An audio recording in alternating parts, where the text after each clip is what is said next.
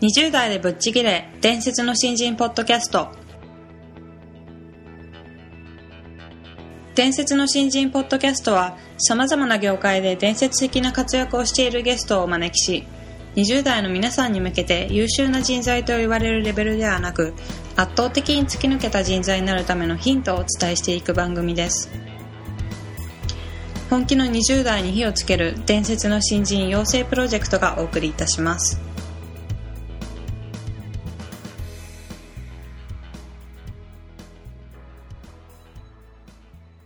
皆さんこんにちは。20代でぶっちぎれ。伝説の新人ポッドキャストへようこそ。ナビゲーターの戸谷香奈です。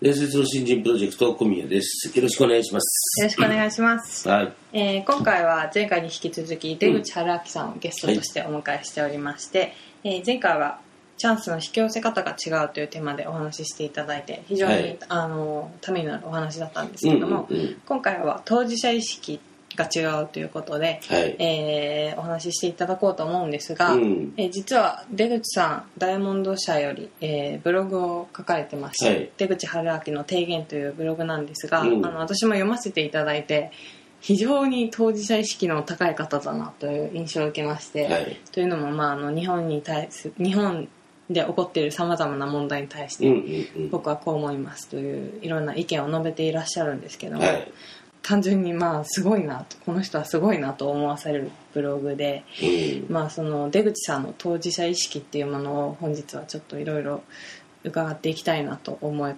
ていましてはい。ちょっと楽しみにしてるんですけどもそうだよね。はい。多分出口さんクラスになると、はい。多分ねすべあらゆることに対しての当事者意識がはい。あの強いと思うので、ああなるほど、うん。もうはい。そのそれぐらいの視界からものを見てると思うんですよね。うんうん。そうかもしれないですね。うん楽しみですね。うんはいそうですね、ということで、えー本日もどうぞよろしくお願いします。はいお願いいたします。はい、それでは出口さん今回もどうぞよろしくお願いします、はいこちらこそお願いします。えー、2回目の、えー今回は当事者意識が違うというテーマでお話ししていただきたいなと思うんですが、えー、と前回の収録でもちょっと出たんですが今出口さんダイヤモンド社のブログを書かれてるはいダイヤモンドオンラインですね。あダイヤモンドオンラインですね、はい。でえー、とブログを書かれていらっしゃいますがあの非常に、まあ、大きな視点というか日本社会に対していろいろえーと意見を書かれてるんですけどもかなり当事者意識を持って書かれてるのかなと思うんですけども、そういった意識っていうのはいつ頃からお持ちになられてまあでもはい。人間が生きてるというのは、はい。自分で考えるということがやっぱり基本ですよね、はい、ずいぶん昔にうん。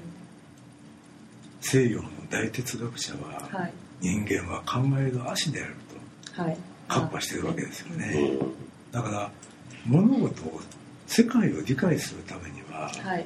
自分で全てを考えなきゃいけない。うん。だから当事者意識という言い方は悪いですけれども、はい。やっぱり自分で何ができるか。はい。僕はやっぱり人間の生き方はですねはい世界をどう理解してはい。何を変えたい何が嫌だと思い自分は何ができるかが全てだと思うんですよ。はい。だからそういうふうに僕はそれが人間が生きることであり仕事をする全ての意味だと思ってるのではい。やはり自分で何が行動できるかということに一番バリューを置いてるんですよね、うん。自分で実際に行動できることというかはい自分の置かれた場所ではい。自分は何をすればうん。この世界はもっと住みやすくなるんだろう。はい。それを考えることが行動の起点になってるんですよね。今あのライフネット生命のマニフェストもそういう観点で、あの挙げていらっしゃいますよね、えちょっとどういったものか皆さんにお話ししていただけまー基本的にははい。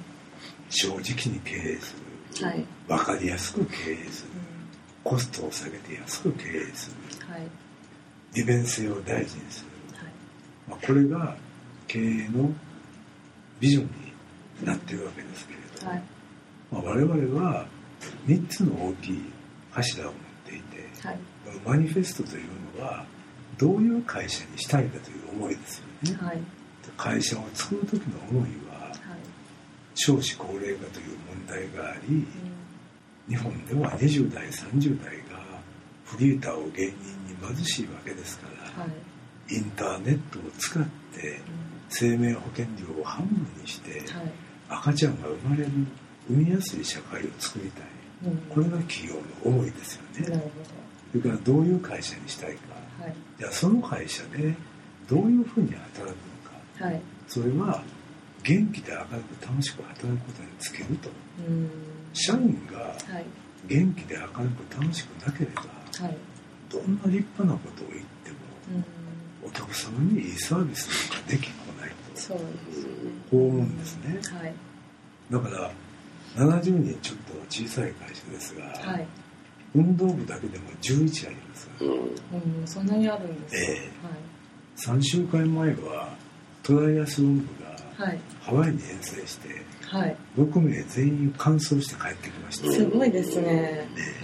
やはり当事者意識というのは平たく言えば人のせいにしたらあかんということですよね。はい。うん。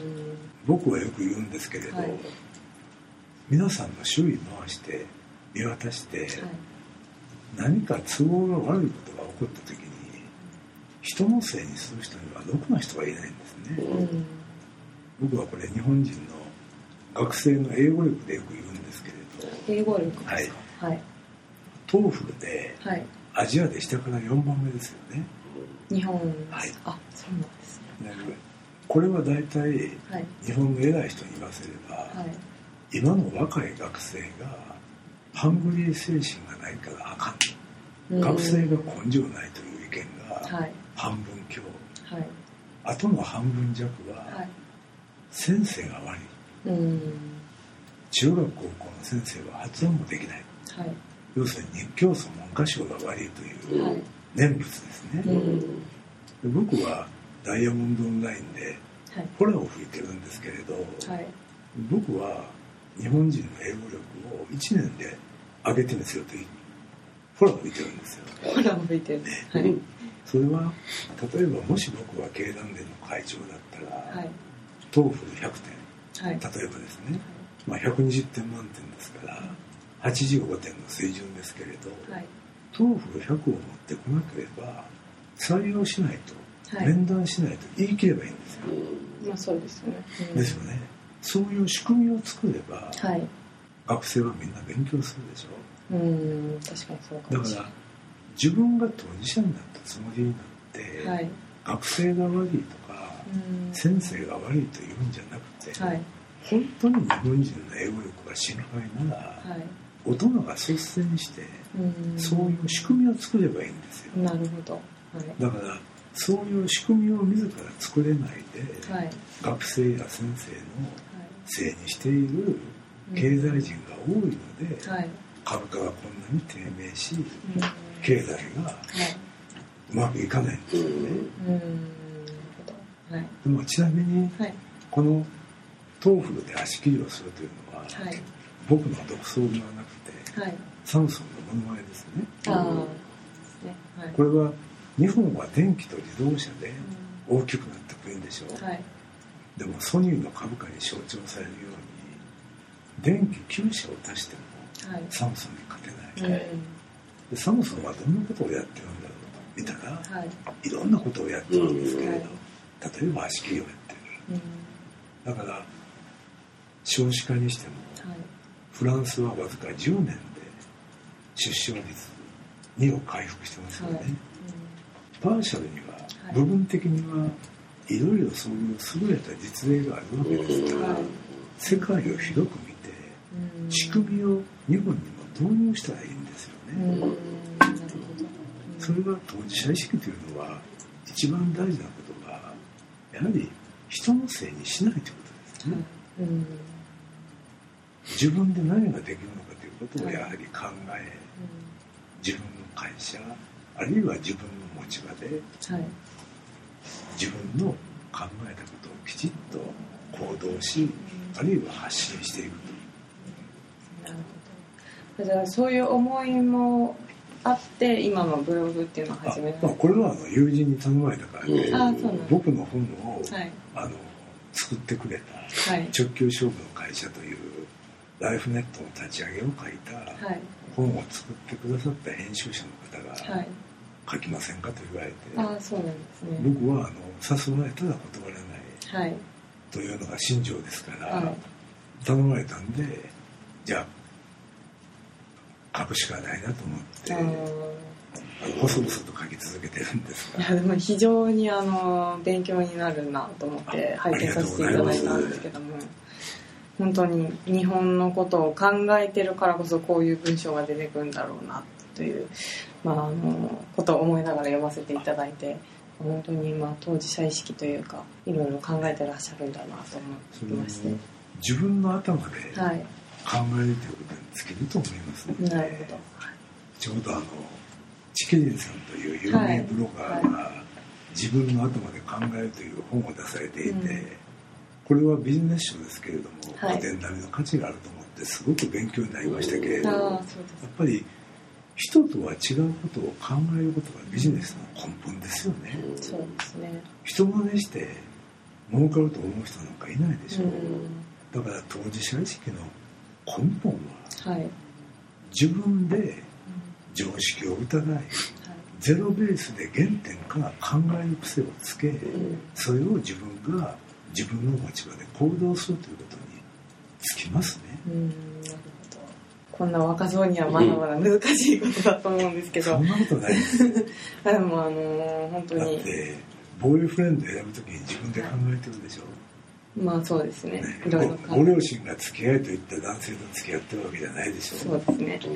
同じじゃないですか。すね。仕事でも社会でも。うん。ボーイフレンドを選ぶように、はい。自分の判断と自分の感性ではい、社会の物事を自分で考え、うん、人が何と言おうと自分が考えたことを主張していけばな考える癖はつくと思いますけれ本当に出口さんを前にすると自分がどんなにちっぽけな人間かっていうのが分かるんですけどもあの本当にあの当事者意識っていうのはまあ、今の日本を変えていこうと思うと本当に言ってるだけではなく自分の頭で考えそうるですね。そしてできることを行動する、ね。それに尽きると思います。はい、ということで、まあ、今回は当事者意識についてお話を伺ってきたんですけども、えー皆さんにはどう届きましたでしょうか、えーまあ、いろいろ考えたんじゃないかなと思うんですけども、えー今回はこちらで、えー、と終わりにしたいと思います、はい。えー、とありがとうございはいこました、ちらこそありがとうございました。はい、ということで、あのまあ、お話を伺っていて、うん。本当に日本だけじゃなく世界のこともきちんと捉えて目を向けて物事を考えているっていうのは素晴らしいなと思ったんですけれども、うんうんまあ、それに付随してというかあの、まあ、ライフネット生命自体の、まあ、うん。マニフェストについてちょっと説明していただいたんですけども、まあ、やっぱりものすごく社会のことを考えてたからこそあのマニフェストが生まれたのかなとうん。思いましたね。まあ、生命保険っていうはい。こう商品の特性としても、はい。とっても社会性を帯びてる商品なのでそうですね。ね、そこに対してこうやっぱり今の若い人をどうしたいかとか、はいそこにこう生まれてくる、ね、赤ちゃんを安心して産んでほしいとそうかで、すね。うん、こう捉え方がやっぱりとっても広く俯瞰されてるので、はい。ね、そこのこう当事者意識を持ってやっていただけてると安心感ありますよね。そうですね。うんうん本当にいろんなことを考えてらっしゃるんだろうなと思って、まあ、あの今回短い時間の中で、うんうんうん、おそらく聞けてないこともたくさんたくさんあるんだろうなと。そうですね。思うんうん。ことあるごとに聞いてみてですね。そうですね、うん。はい。ということで、まあ、今回は出口さんの、まあ、視野というか、はい。が、まあ、少し垣間見えたかなと思うんですけども、うん。いかがでしたでしょうか、えー次回は、えーまた別のテーマではい。お話を伺っていきたいと思いますので、楽しみにしていてください。よよろしくお願いします。ろしくお願いします。ありがとうございました、はい。